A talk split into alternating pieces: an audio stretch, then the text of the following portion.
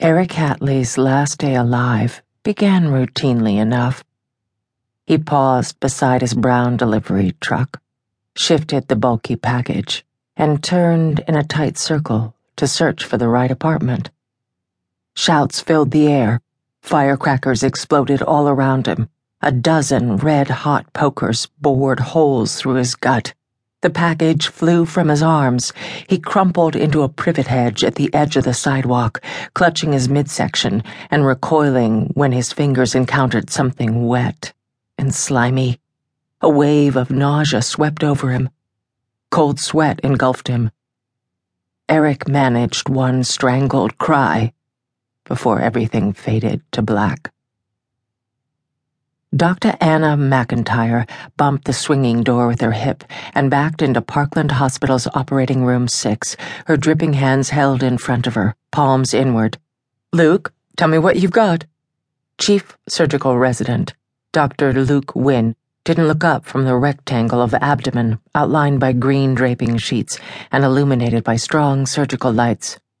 UPS driver, making a delivery in the projects got caught in the crossfire of a gang rumble, took four bullets in the belly.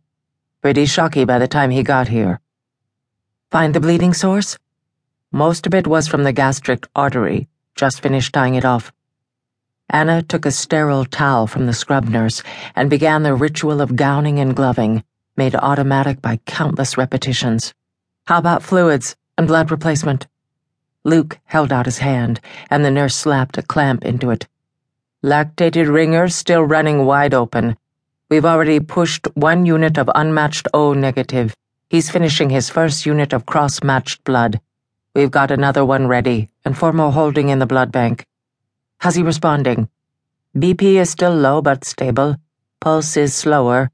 I think we're catching up with the blood loss. Anna plunged her hands into thin surgical gloves. Lab work? Hematocrit was a little over 10 on admission, but I don't think he'd had time to fully hemodilute. My guess is he was nine or less. Anna turned slightly to allow the circulating nurse to tie her surgical gown. Bowel perforations? So far, I see four holes in the small intestine, two in the colon. Okay, he'll need antibiotic coverage. Got that started? Luke shrugged. Not yet. We don't know about drug allergies. His wallet had ID, but we're still working on contacting next of kin.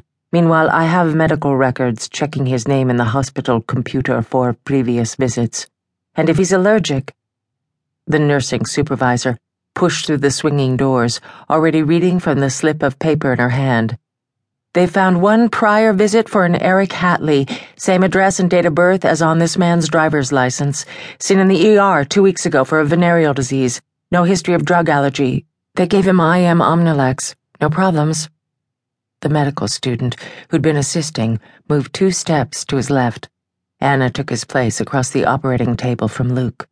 Luke glanced toward the anesthesiologist. Two grams of Omnilex IV, please. Anna followed Luke's gaze to the head of the operating table. I don't believe I know you. I'm Dr. McIntyre. The doctor kept his eyes on the syringe he was filling. Yes, ma'am. I'm Jeff Murray, first year anesthesia resident. A first year resident on his own? Where was the staff man? Keep a close eye on the blood and fluids. Let us know if there's a problem. Anna picked up a surgical sponge and blotted a bit of blood from the edge of the operative area. Okay, Luke, let's see what you've got. In the operating room, Anna was in her element.